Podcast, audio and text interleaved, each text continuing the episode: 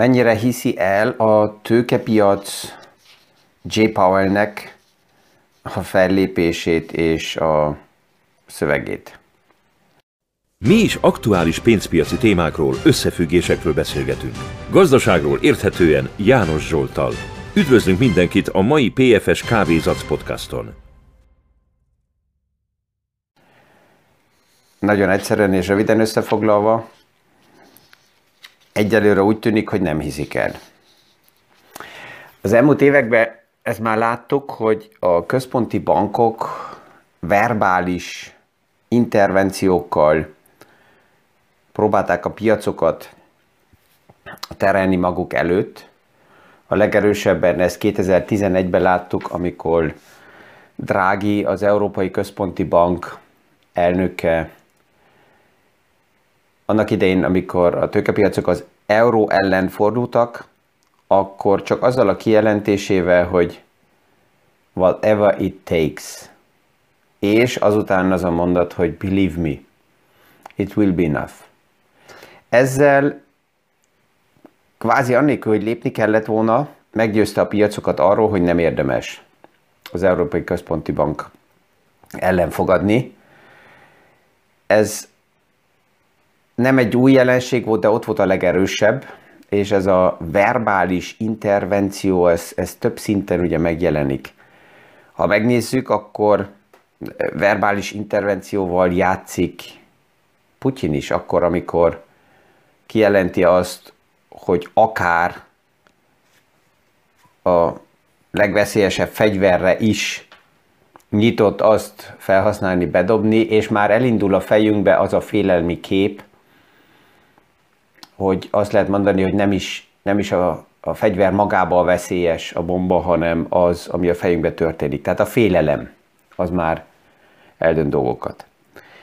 Na most egy más szinten a központi bankok aktuálisan pont ezzel a verbális intervenciókkal dolgoznak. J. Powell kijelentette, ugye, hogyha szükséges, akkor akár a következő Fed gyűlésen, és esetleg júniusban is, tehát májusban és júniusban is a Fed nyitott arra, hogy akár nulla egész öt százalékkal emelje a kamatot, tehát két gyűlésen keresztül akár egy százalékkal emelni a mostanihoz képest, és majd a vége előtt, az év vége előtt még egyszer nulla egész huszonöt százalékkal.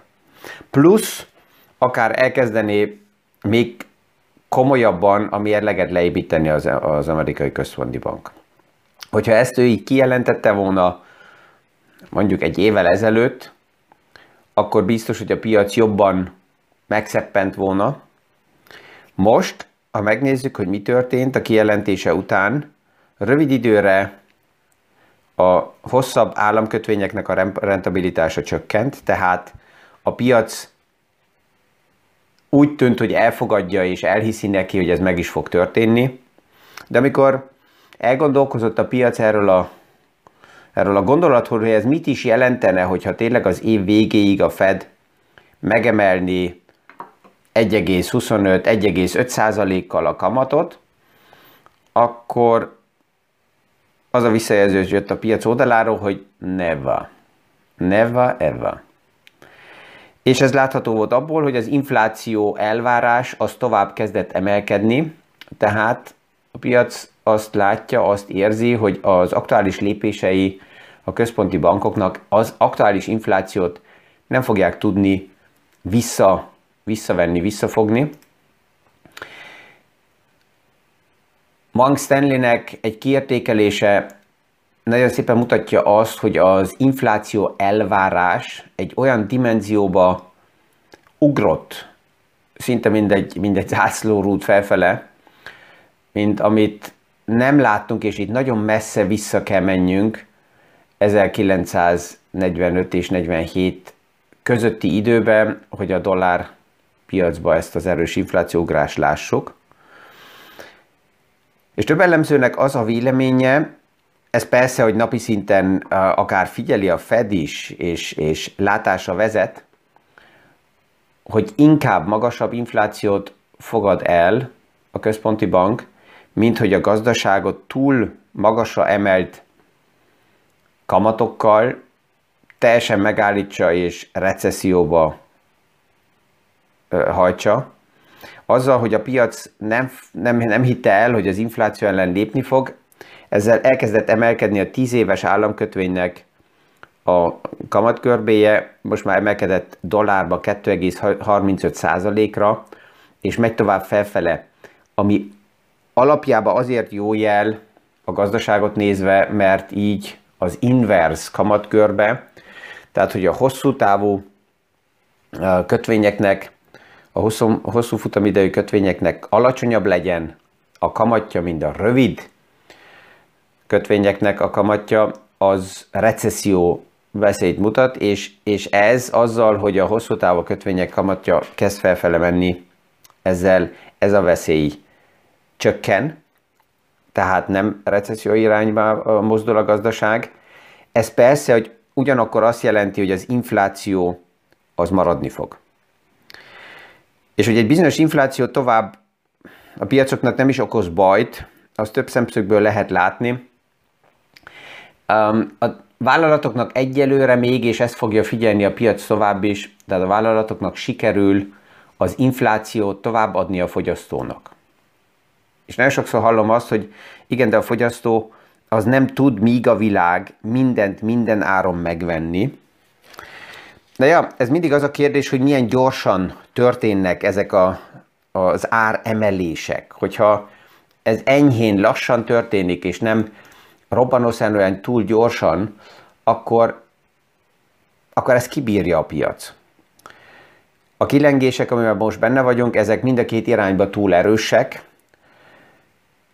Csak ha a múlt heti nagyon erős medvepiaci rallit nézzük meg, akkor ebből azt látjuk, hogy ez volt az es, ez elmúlt negyven évnek a legerősebb ilyen medvepiaci ralli mozgása. Vissza kell menjünk egészen ezerkilencszázhetvennégyig, vagy azelőtt ezerkilencszázhetvenig, hogy ilyen erős um, medvepiaci rallit lássunk, mint ami a múlt héten volt. Tehát ez még nem jelenti azt, hogy megváltoztak minden, megváltozott minden paraméter a piacba, de a lényeg az, hogyha sikerül a központi bankoknak a nagyon erős helyzetváltásokból, mert ugye az elmúlt két évet azért a Covid elleni lépések határozták meg, és ennek egy nagyon erős része az volt, hogy főleg az amerikai fogyasztó az fel lett likviditás oldaláról nagyon-nagyon erősen fegyverezve. Hogyha megnézzük, akkor körülbelül két egész öt billió dollár likviditás, cash van a fogyasztó zsebébe. Azok a szubvenciók és támogatások miatt, amit az amerikai rendszer ugye meghozott, és ezért a vásárlóerő tovább is megvan. Ezt most abból is lehet látni, hogy az olajára, hogyha emelkedett, akkor abból lehetne kiindulni, hogy egy emelkedő olajár az visszafogja a mobilitást, és az emberek nem fognak olyan erősen tovább is közlekedni, és ebben egyelőre nem lehet változást látni. jé pé Morgan egy elemzésével azt nézte meg, hogy mit jelent, hogyha tíz százalékkal az olaj ára emelkedik, ez, ez mekkora terhet jelent a fogyasztónak. És az a szám, ami itt kijött, hogy per tíz százalék olajár emelkedés körülbelül plusz tizenkilenc milliárd dollár plusz kiadást jelent ez a fogyasztónak. De hát ugye az előbb mondtam, hogy a Covid mellékhatása miatt a fogyasztó az cashbe úszik, nagyon nagyok a tartalékok, nem voltak fogyasztások, nem voltak utazások, és a két egész öt billió, hát ez egy jó ideig um, megadja a lehetőséget a fogyasztónak, hogy tovább jelen maradjon a piacba, és ezért az, amitől tart so, több elemző, hogy nem lesz meg a vállalatoknak a forgalom, a nyereség növekedése, mert a fogyasztó megáll, és ez az amerikai gazdaságnak még mindig az egyik legfontosabb uh, része, hogy mit csinál a fogyasztó. Ezért, na ja, ez a kép lehet, hogy nem támasztható annyira erősen alá. Amerika tovább is azon dolgozik, hogy legyen öl, tehát olajembargó Oroszország ellen. Ezt európai, amerikai szemszögből nézve egyszerű kimondani, mert ugye a függőség nem olyan nagy. Alig három százalék az, amit az orosz piacból importál Amerika. Európát persze, hogy ez sokkal erősebben érinti, mert itt a függőség nagyon-nagyon erős, az olaj oldalán is, és azért itt van a következő verbális intervenció Oroszország oldaláról, amivel már kire van az mondva, és itt elkezdődik a fejmozi, hogyha Európa olajembargóba lépne, akkor a gáz csapot is elzárja Oroszország. Eddig, azt jelzi, hogy eddig a gázcsappal nem játszik, de hogyha olajembargó lenne, akkor igen. És itt megint a félelem a fejekbe elindul, persze, hogy ott van a függőség, és um, ezt, ezt kell a, a piacok uh, feldolgozzák, a másik oldalán pedig pont ez a félelem hajtja a likviditást abba az irányba, hogy az energia átrendezése, zöld, megújuló energiaforrásokra, és főleg az orosz gáztól független struktúrákra átmenjen, ez nagyon erősen megy, és a piac már mozdul abba az irányba, ha megnézzük, hogy mi volt az elmúlt hetekben a legerősebb rebound, vissza mozdulás a piacba, akkor ez pont ez a, ezek a megújuló energiaszektorok. Annak ellenére, hogy az év eleje óta, ha megnézzük csak az éves year-to-day emelkedést, kétezer-huszonkettőben a hagyományos energiaszektor emelkedett a legerősebben. Ez szinte logikus, és látjuk abból, hogy azért, mert, mert hát egyszerűen az olaj mozgatása a piacokban nagyon-nagyon erős. Mekkora a recessziónak a veszélye? Ezt is megnézte jé pé Morgan elemzője, és pont ezzel, hogy a piacnak megvan a vásárlóereje, a Fed tovább is inkább, és ezzel ugyanúgy az Európai Központi Bank is magasabb inflációt elfogad. Ez Európának még egyszerűbb a magasabb inflációt elfogadtatni, mert a privát szektor az, amelyik érintve van, tehát a privát befektetők, a konzervatív befektetők vannak magasabb inflációnál érintve. Amerikában nem annyira. Az amerikai befektetők, ők mivel benne vannak reál értékekbe, a reál piacba, ott az infláció és a vásárló képesség akár emeli a részvényeknek az árait. Európában, erről már nagyon sokszor beszélgettünk, hogy főleg az európai befektető privát szektornak a nagy része nincsen reál értékekbe befektetve, hanem államkötvényekkel van, vannak teli a portfóliók, a nyugdíjpénztárak, az életbiztosítók, a konzervatív befektetési eszközök, és ez azt jelenti, hogy ott nincs, ami emelkedjen. Hogyha az infláció emelkedik, hogyha enyhén a kamatok emelkednek, akkor a kötvényportfólió erodálódik. Tehát ezen keresztül megfinanszírozza a privát befektető ezt a magasabb inflációt, és ez nem zavarja annyira akár a központi bankokat. Ez is egy modell, ami ugye már a második világháború után is nagyon jó működött, a pénzügyi represszió, amivel az eladósodási szinteket azt lehetett nagyon jól uh, csökkenteni. Um, az érdekes az, hogyha kötvényekről beszélgetünk, akkor azt is meg kell értsük, hogy honnan jönnek egyáltalán a kötvények, és egy olyan időszakban, mint most, pont passzol a kötvények szerepe nagyon jól. Olyan hatszáz évvel ezelőtt jöttek ugye létre az államkötvények, mikor Olaszországba, és ez érdekes, hogy az, az első kötvények, államkötvények Olaszországba jöttek létre, az első bank um, Olaszországba, Siénába uh, jött ugye létre, és annak idején az államkötvény az miért lett kitalálva?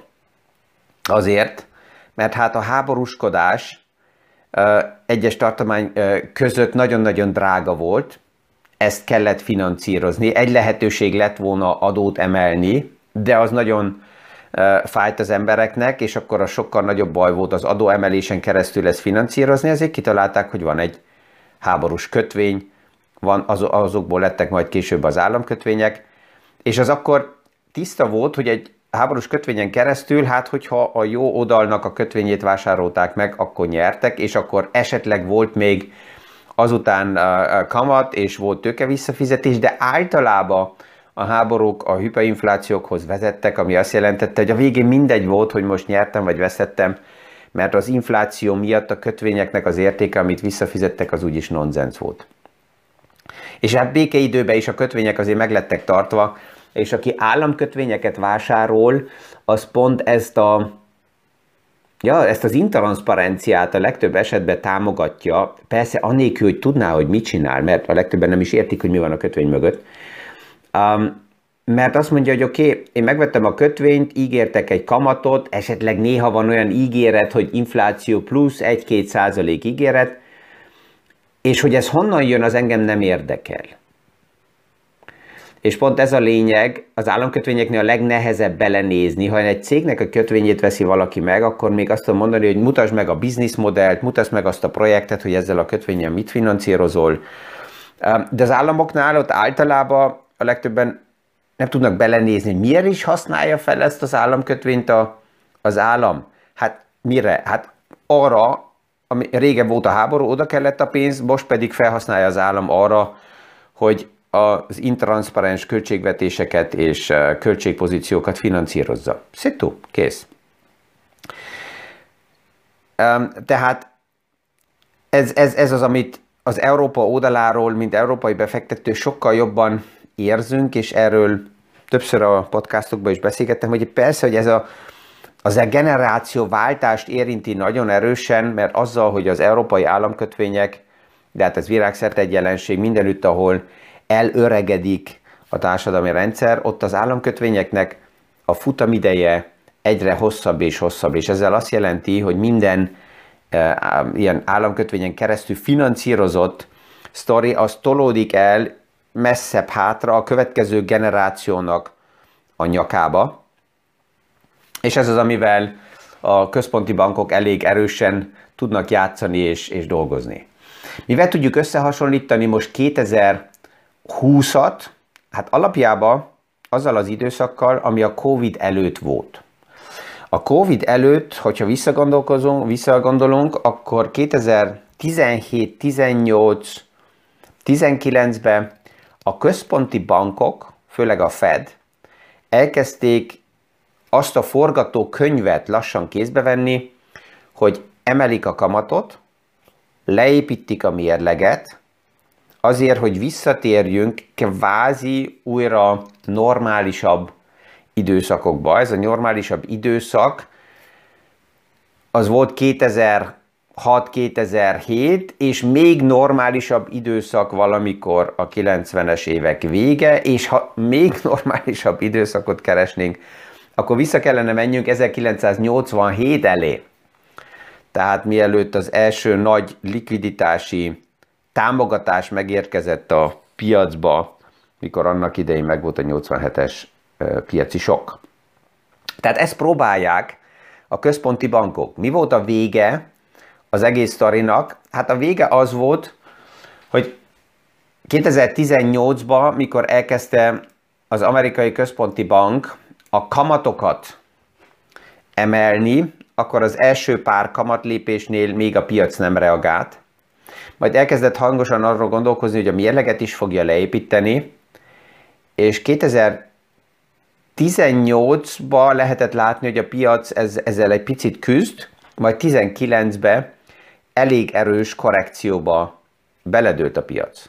Most a múlt nem ismétlődik meg, de ezt, ezt figyeli nagyon erősen a piac, hogy azóta pont ez a tényező, a két egész öt billió dollár likviditás a privát befektetők oldalán mit jelent a piacnak, és azok a szintek, ahol most pillanatnyilag vagyunk, ez már elég korrekció volt a piacnak, és ezért többet nem is kell jelezzen a központi banknak, vagy hogyha J. Powell túl makacs, és azt jelzi, hogy mégis emelni fogja a kamatokat, akkor akár még egyszer korrigál a piac. Ez, ez a fő kérdés, amit még nem tudunk, de az idén tovább figyelni fogjuk, hogy milyen irányba mozdulunk. Mi volt a, minden esetre a vége kétezer-tizenkilencnek? Hát az, hogy a központi bank nagyon hirtelen egy vészfék lépésével a piacoknak bejelentette az utolsó hetekben, kétezer-tizenkilenc év végén, hogy akkor mégis kamatot csökkent, és megállítja a mérleg leépítését. Mert ha nem, akkor nem a tőkepiac, nem a tőzsde volt a probléma, hanem főleg a kötvénypiac. És ez fog kétezer-húszban tovább foglalkoztatni, hogy mit csinálnak a központi bankok a kötvénypiaccal, mert tovább is a központi bankoknak sokkal fontosabb, hogy a piac a kötvényeket megvásárolja, és ezen keresztül a kötvénypiaci körforgás tovább életben maradjon, mint hogy mi történik a tőzsdékkel. És ez mit jelent a befektetőknek? Tehát nagyon egyszerű.